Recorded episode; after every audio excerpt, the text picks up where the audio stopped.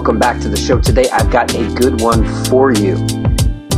We've got the first of two sessions that my beloved friend Suzanne Stabile and I recorded at Harbor out on Pepperdine's campus, and I, I think you're going to love it. I had a lot of fun uh, being with Suzanne, Joe, and Joel, along with many other friends out at Harbor, and I think you're going to enjoy this conversation with Suzanne. It, uh, it, it was great. It was a blessing to be a part of. Uh, each of these two sessions, at one moment or another, I found myself going, all right, I wish I wasn't having this conversation in front of a bunch of people right now, because I'm literally doing some existential work inside of my heart right now because of something she said.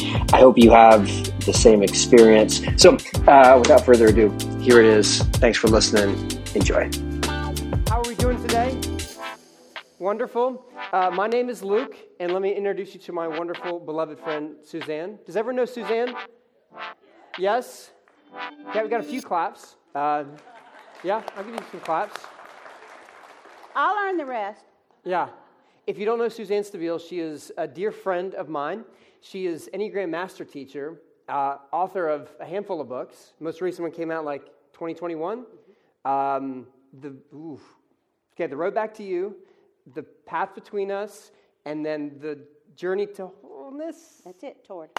Towards. Yep, good. I don't get claps for that. I mean, that's that's the best I can do. Okay. Um, I don't get claps for that. What's no. up?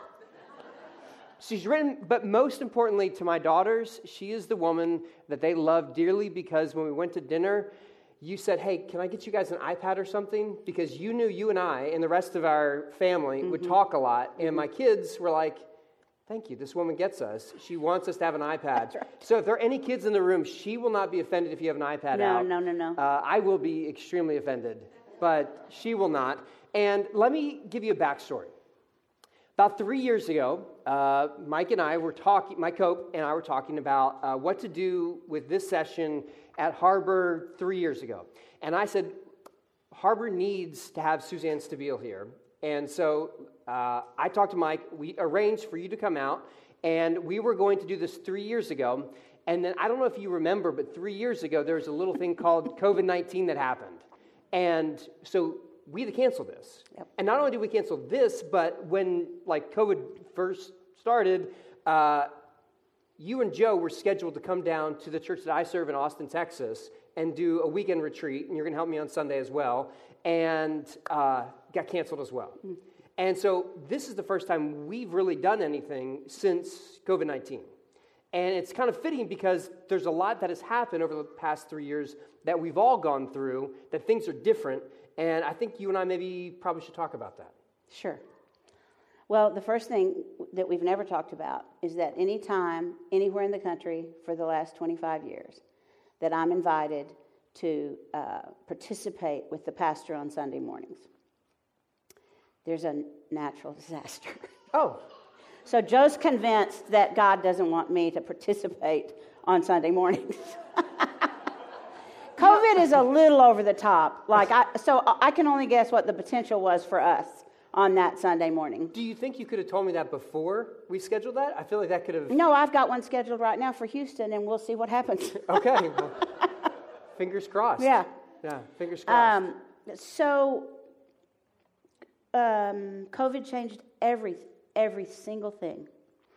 And I had the opportunity to travel all over the country and teach.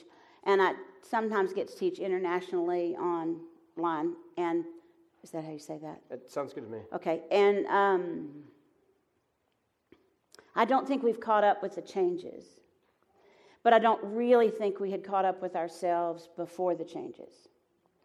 So I'm in this unique position of uh, teaching a two thousand at least year old spiritual wisdom tool that um, is misunderstood by some and misused by some.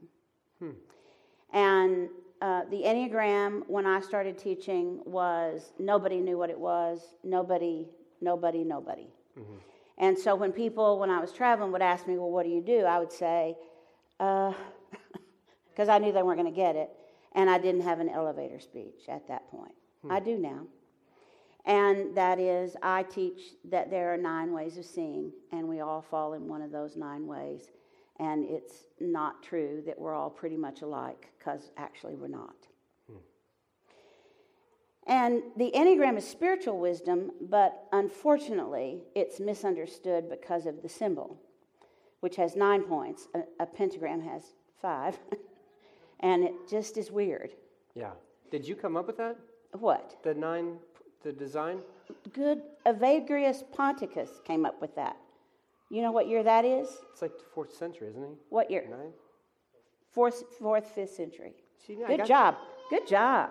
Y'all, this is my husband, Joe, by the way. He's the best human on the planet. Why I get to hang out with him, I have no idea, but I'm all about it. We've been married for thirty-five years, almost thirty-six, and I'm still crazy in love with him. A little distracted right now, actually. So, do, do I need to sit between you two? Oh, no. I've seen this enough times. Yes, you have. Probably you? Should. It doesn't change. Mm-hmm. So, so, so um, the logo does not a good logo for the Enneagram. Well, it is, because it's older than all the things that we make up about it. Okay. And it is because it's honest. So it's just, Enneagram is just gr- Greek for nine points. Mm-hmm. That's all. And there are nine ways of seeing. And I know that sounds reductive, but it's not, because the depth of the Enneagram, after teaching uh, for a very long time, I haven't found yet. Hmm. So my new uh, work is probably um, going to be the Enneagram in the pandemic, huh. and what it has to teach us, but I'm learning first before I start talking and writing about that a lot. That's probably a good way to do it. What it did teach us, I think, if you know it, is how to be uh, worried about your job, spending all day, every day with people you don't really want to spend all day, every day with, that you happen to live with and love and enjoy, but it's just a lot. Um, I, I think it, I, I don't know the number of texts and emails that we've received saying, uh, without the Enneagram, we never would have made it through COVID. Hmm. So I'm pretty convinced that the duality that we're all trapped in, and the either-or thinking instead of both-and thinking, which is uh, seems to me that both-and thinking is the gospel and either-or thinking is not. And um, I, I think this is the most important thing, besides how much I love Joe and you, that I've said, and that is that you can't change what you can't name. And so I uh, don't know what heaven's like. I figure I'm going to get there because I'm with him. That's my way in right there. Mm-hmm. Um, but I, I would say to Paul, were you Paul and me, me, I know why you do the very thing over and over and over that you don't want to do. It's because of your Enneagram number. And I think because we all want to know about ourselves, Paul would lean in and say, tell me more about that. Yeah. Right? Yeah. Everybody wants to know about themselves. But I think it's because we want to know why we continually do the things that we don't want to do. Mm-hmm. And the Enneagram shows you that, but it also shows you that and how to fix it at exactly the same time. Can I ask you, you a follow-up you question? Could, you're in charge. I know it doesn't seem that way, but you no, are. No, it's, it's never that way. Uh, we can't change what we can't name. Right. Enneagram's a tool that helps us name those things so that we can change, change them. them. Yep. And so as you're thinking of this project of what has happened over the last couple of years and how we're shaped by it in positive and not so positive ways, right. What are ways that we can learn how to name those things that have that have happened or continue to happen inside of us so that we don't end up in that Pauline situation of I don't do what I want to do, but the bad I don't want to do is what I end up doing? Yeah. Well, I think the first thing, and maybe the most important thing, is that we have to own who we really are. We have to own what we think and feel and do, not just what other people see. Okay. And in the ownership of that, then we can honestly say to ourselves, I really wish I didn't do that. I, I wish I could stop that. Mm-hmm. The thing about the Enneagram is, if I hold it, yeah. It shows you what's wrong in your number. You don't need to take this personally. You're just one of billions of people who do the same thing you do and see the same thing you see. And so it shows you what you do in your number that's either healthy, average, unhealthy, in excess, or pathological. We'll not talk about that today. Mm-mm. And then it shows you what you can do to fix that at the same time. And what we're trapped in is either, I'm not changing anything. This is who I am. This is how God made me, and so you get over it.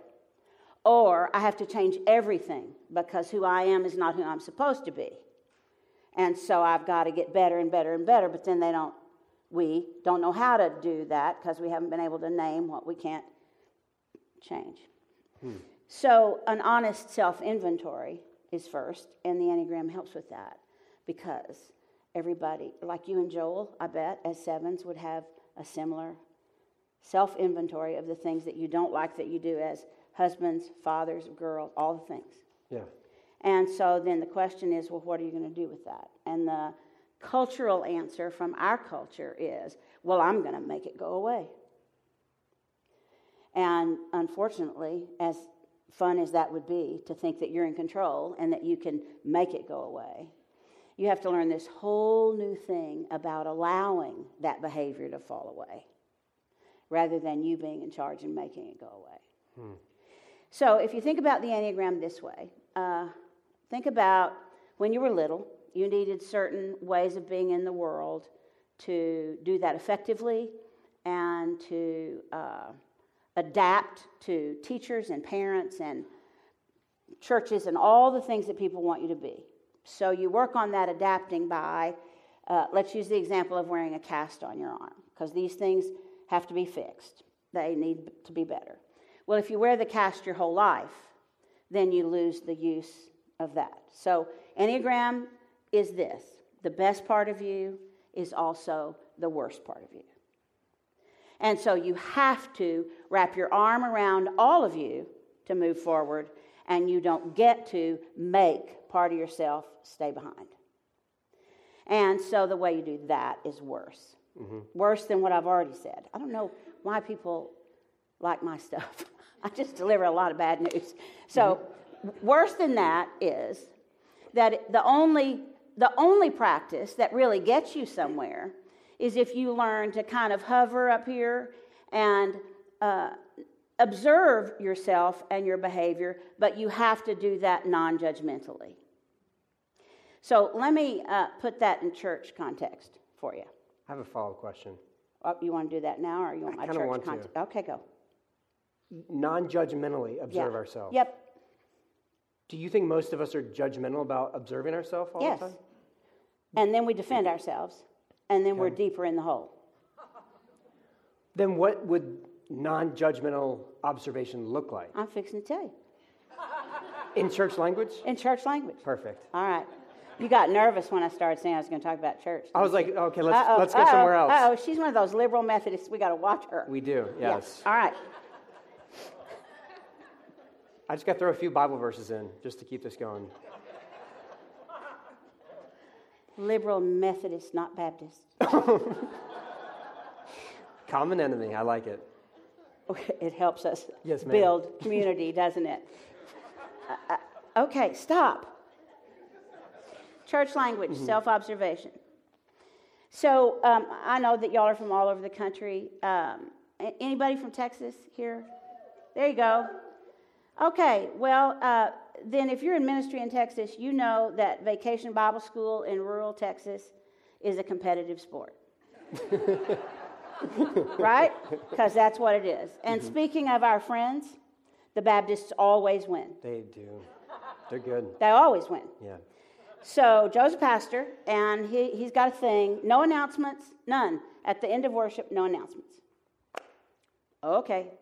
So I'm sitting in my pew managing our four children, and I see this woman walk up at the end of worship to make an announcement.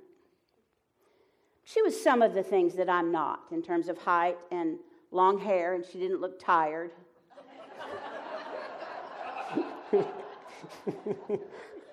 And she was in charge of Vacation Bible School.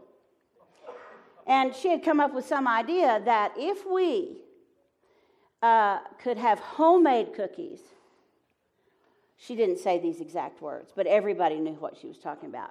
We could beat the Baptists.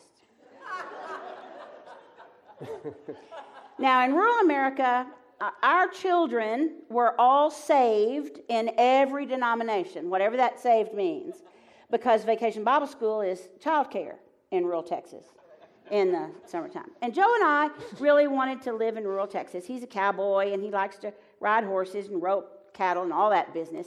And I grew up uh, in a farming and ranching community. It turns out that we can't stay in rural Texas. Can't, no, no, no, we're too progressive, and one of us is too verbal. Doesn't matter who we're talking about, though.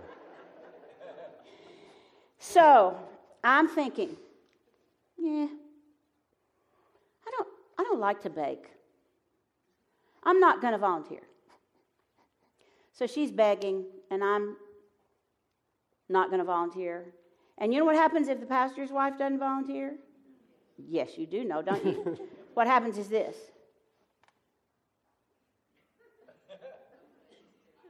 And then they gossip about you. So I was just dug in. I'm not volunteering. I teach adult Sunday school. Nobody wants to do that. I'm not going to volunteer. And pretty soon, because I'm an Enneagram two, which means I'm a giver, which means I want people to want me, which means I do what they say when they need me, when I'm unhealthy. And so I raise my hand. By the time I put my hand down, I hate this woman. And I plan to tell Joe that she should never be allowed to be in this role again, which will make no difference, as you will see in the coming story. And I'm going to do it anyway. And I was thinking, you know, Oreos are great. You can take them apart. You can dip them. You can get three cookies instead of one. Mm-hmm. Why? Why would you want homemade cookies? Oreos are great. By the time I got to my car, I hated children because they require cookies. Yep. Then, but I had it all worked out by the time I got home, and I only hated Baptist children. I so get that. Then I baked all that hate into the cookies that I took with me back to the church. But you know, in your Tupperware thing, when you take the cookies, if you don't count them and put your name on the bottom, right? You know, you have to write your name on masking tape on the bottom of the container, because the people who manipulated you into bringing the cookies, count them. Mm-hmm. So, peace loving here, mm-hmm. all this whole time said, next year, why don't you just not offer to bring cookies? I said, next year, why don't you just get rid of her? So, we were neither one successful. Mm. I show up a year later, end of worship, and there she is. And I'm giving Joe the stink eye. And he looks down, like he won't even look at me. And I'm sitting there saying, I'm not bringing cookies. I'm not doing it. She's not going to talk me into it. I do a lot of things. I don't like to bake. I'm not bringing cookies. I'm not bringing cookies.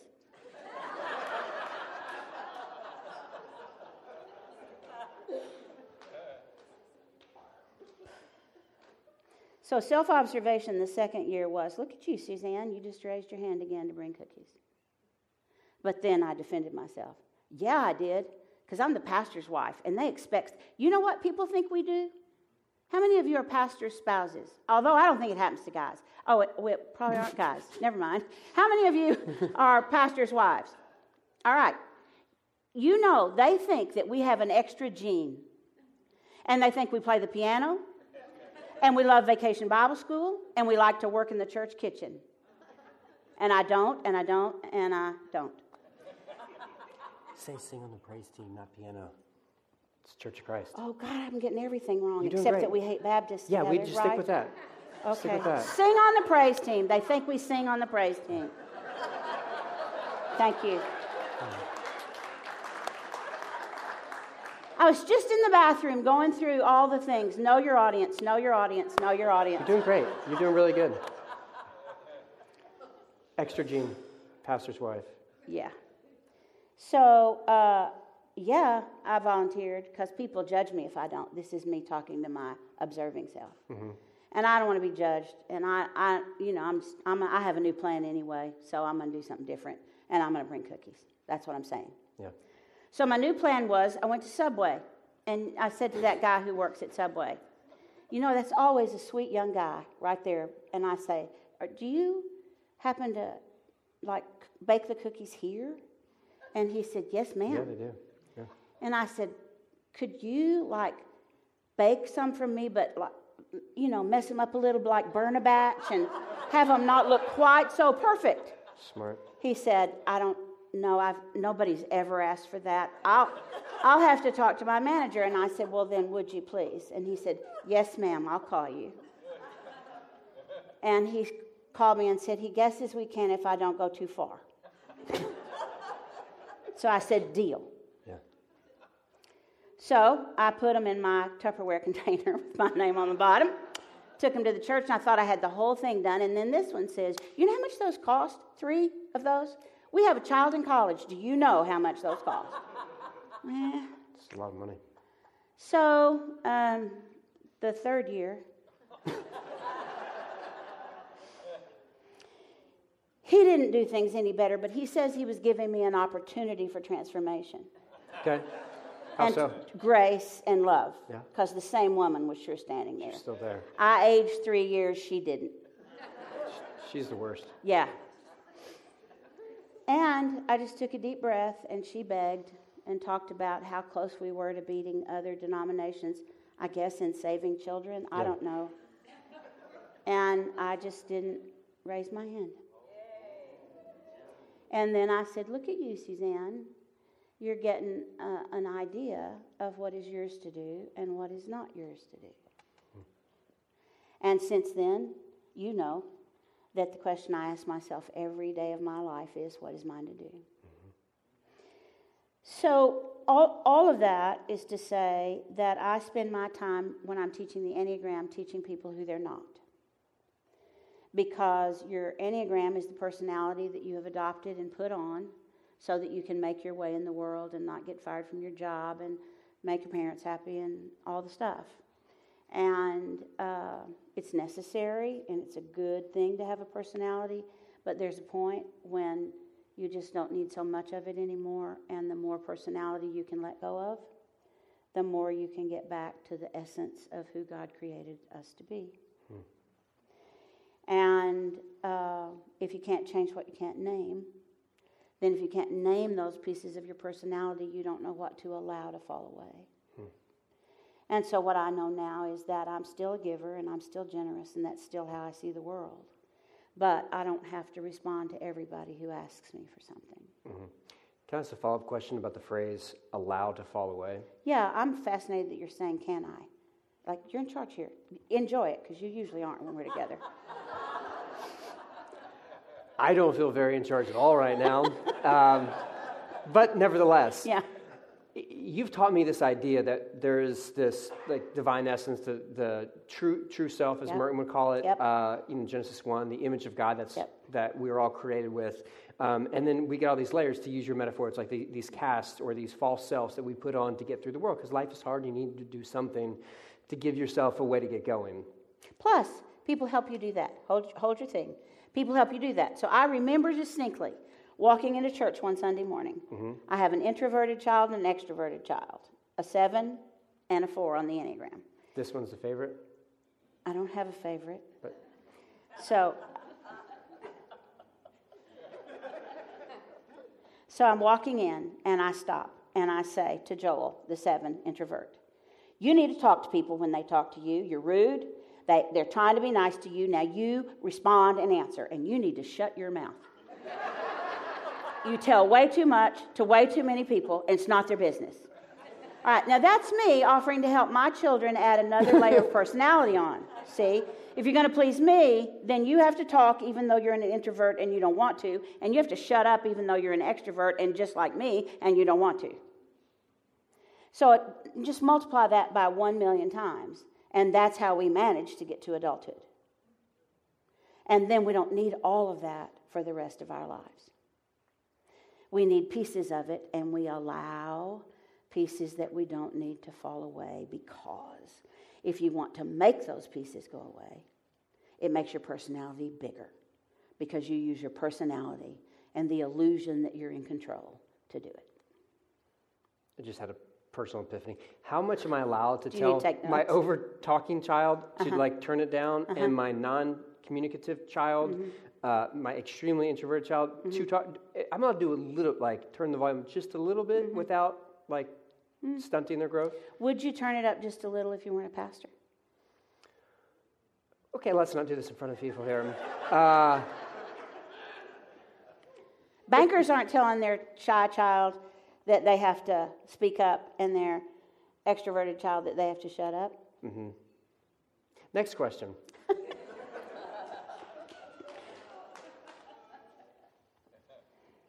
I'm seventy-two and from the South and charming. I went to charm school in Lubbock, Texas. I get away with a lot. Mm-hmm. So we're still even. Even? Yeah, I just... You know, just I just got away with that. Okay, your deal. You're, okay. Um, what were we saying before I had the existential crisis about my parenting trauma that I'm creating for my child? Um, they won't need much therapy. It's okay. They're going to go to you for that. Okay. As long as you give them an iPad, they'll be happy. I'm all good. So we're allowing the false selves, the mm-hmm. casts that we put on ourselves, and yep. also because we have our well-intentioned father who's trying to help us, we yep. think, uh, who forces us to do things that are outside right. of our truest self. Right. Um, so we're allowing, eventually, those to fall off, which is counterintuitive because I would think, let's remove the the sin that so easily entangles from the language of the Bible. Um, I, like, I feel like I'm having to remove the sin from my life, remove these things that have so easily encumbered me.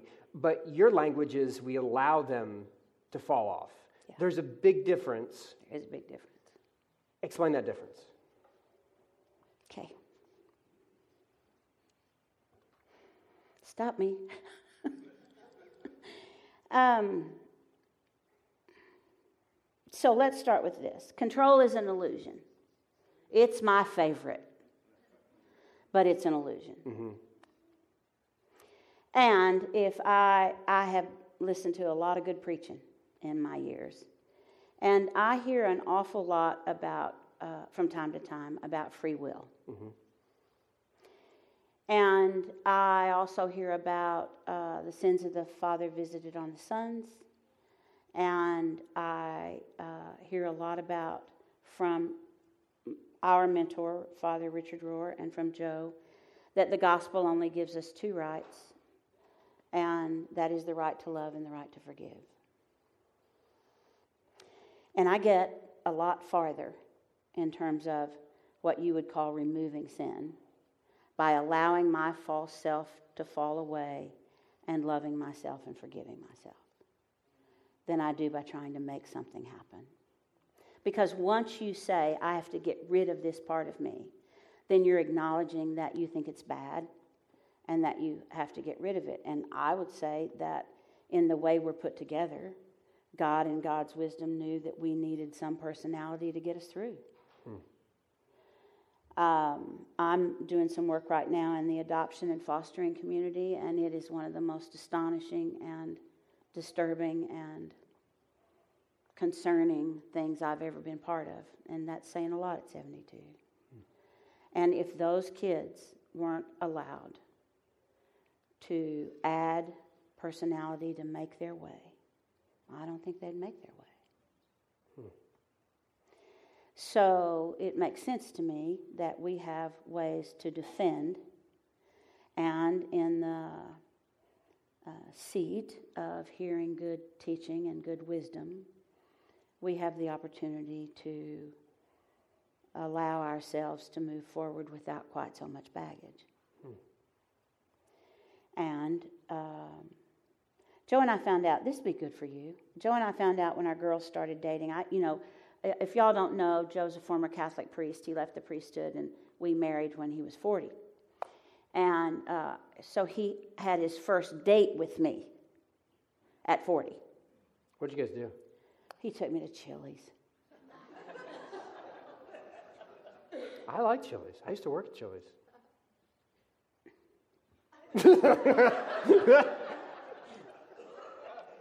So um,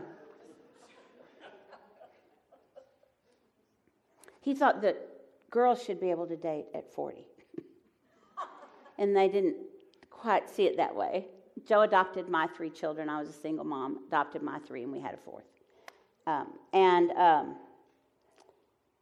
we figured out that if we told our girls the things that we, in high school, the things that we didn't like about their boyfriends, they were insisting on dating them. And so we didn't do that anymore until they got to college. Late high school, early college, and Joe just started saying to the boyfriend, not to our daughters, I don't like you. I don't think you belong with my daughter. It's nothing against you. I just don't think y'all fit, and I don't like you. And they mostly went away. So when when I'm told, if I said to you, Luke, stop using humor to make your way into a conversation. Mm-hmm. That's like me asking you to take part of you away. And I'm just asking you to ask the question, is it mine to do to enter this conversation with humor? And that way you blend your personality and the deeper essential part of yourself. And you move forward more holistically on the journey toward wholeness mm-hmm. than before. Hmm. So I still give. I still sometimes raise my hand and volunteer to do something and regret it. Mm-hmm. But not as much as I used to. Mm-hmm. So there's this question you're asking, what is mine to do yeah. in this situation? You're asking yourself this question every day? Start with it every morning and then throughout the day. Okay. And so the question opens you up to the idea that the way you would maybe step into this moment, this conversation, this situation, might not be the truest way that you should be stepping into that. That's right. My way in usually is, I, as a two, I can read other people's feelings, and I know what they need. Mm-hmm. So I meet needs. Mm-hmm. Think about how manipulative that has the potential to be. Oh, mm-hmm. oh mm. yeah. Yeah? So I have to stop and say, why am I moving toward this other person? What, do I, what if anything, do I expect to get in return? Hmm. And does the other person want my help? Hmm. Turns out I've helped a lot of people who didn't want my help. Mm-hmm. And then complained about being tired. And you know, in my number, uh, every number, but it would take all day for me to do that. But in my number, the things that I do, because this journey toward wholeness is so complex and because we're whole beings, uh, the things I do look really Christ-like. Hmm. You can do really nice things for other people, and they're not yours to do. And so you know what happened with me baking cookies with hate in them? There are a lot of uh, people in church who don't want to teach Sunday school, who don't trust themselves enough to be on the finance committee or the deacon, elder, elder people, mm-hmm. front row, I guess, I don't know. Uh, we don't have those, but we're a mess, so you don't need to copy us. Uh, all, all of our elders are very healthy and perfect. I'll bet they are. I have some statistics over here about the uh, numbers that we're losing denominationally, us Methodists and you guys. So let's. Can we send some of them back? Uh, no, I'm. Yeah, I'm, I'm not going to use them. I'm just saying. Yeah. Okay, now this Sorry. happens every time I'm with you. I forget what I'm saying that's real important because you're so adorable. And I'm looking at Joe to help me, but he's a nine, so he only hears two-thirds of what's happening, and he wasn't listening to that third, so he has no idea how to help me. But he's charming, too. He is charming. Mm-hmm.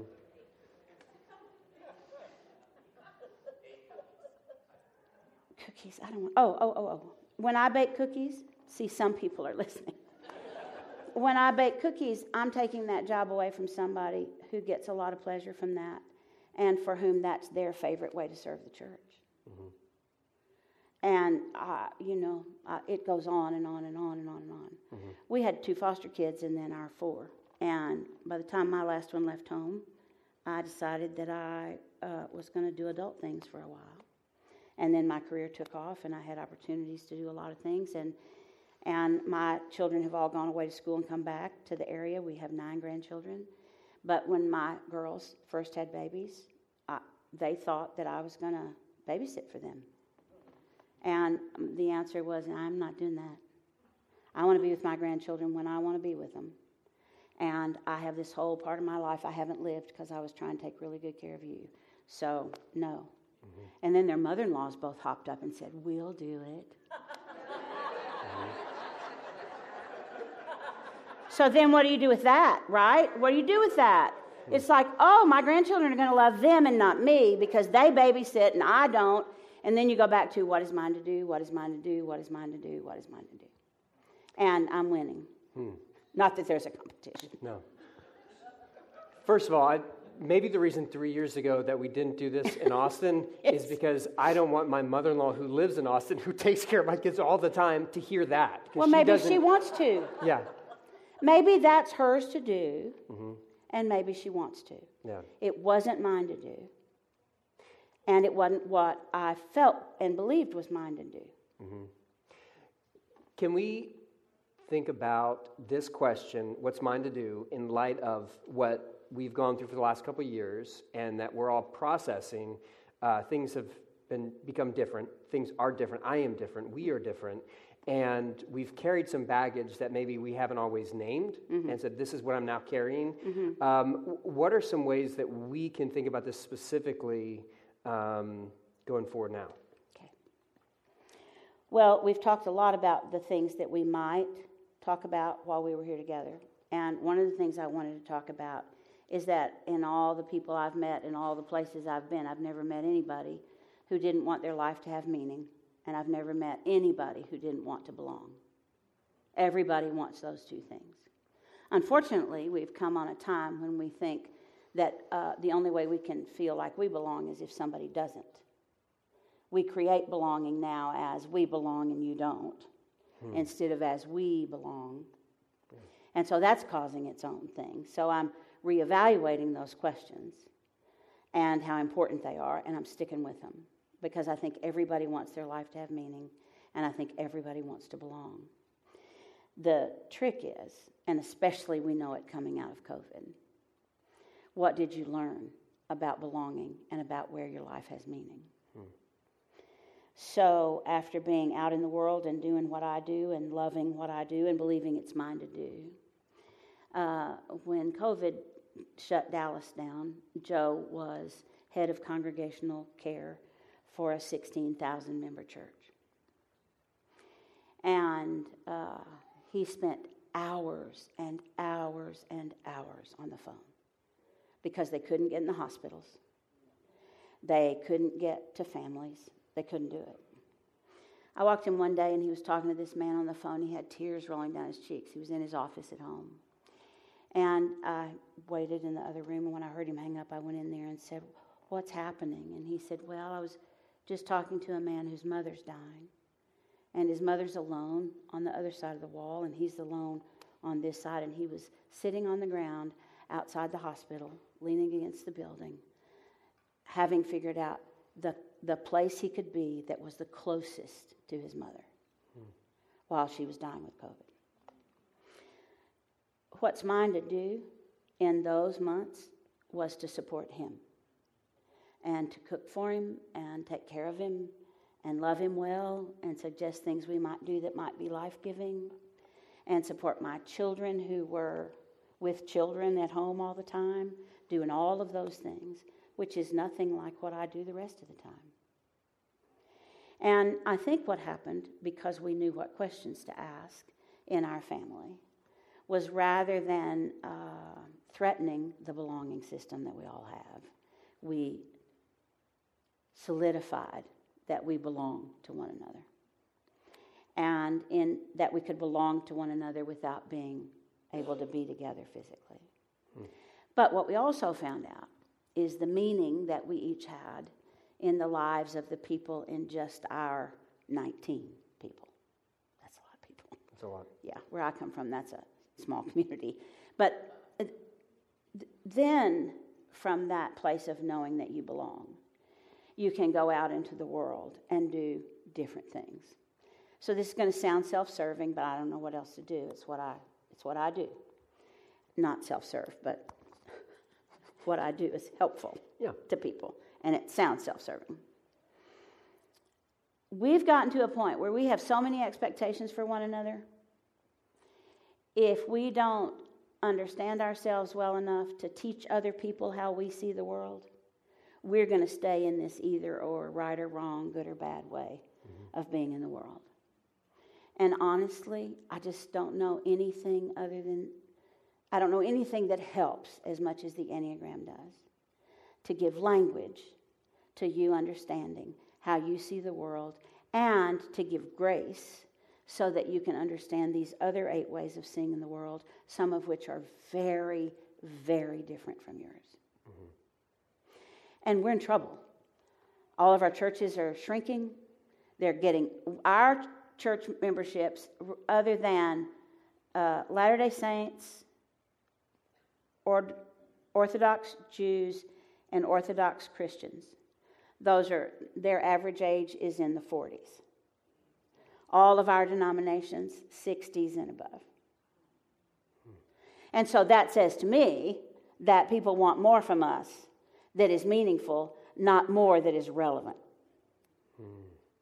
And the best way I know to, Joe and I made up our minds when we started Life in the Trinity Ministries thirty-seven years ago in the Catholic Church. We brought it with us when he left. And we made up our minds that we were going to build our ministry on the gospel and not over against anybody. It took twenty-five years. It takes a long time to not have a common enemy. Why? Why? Uh, well, all I know is the fastest way to get people to cohere is to identify somebody like the poor little Baptist children who just went to Vacation Bible School mm-hmm. at the church that's guaranteed to get them to Jesus, suppos- supposedly. That's so heavy in here. I tried that for a little humor, but we didn't get there.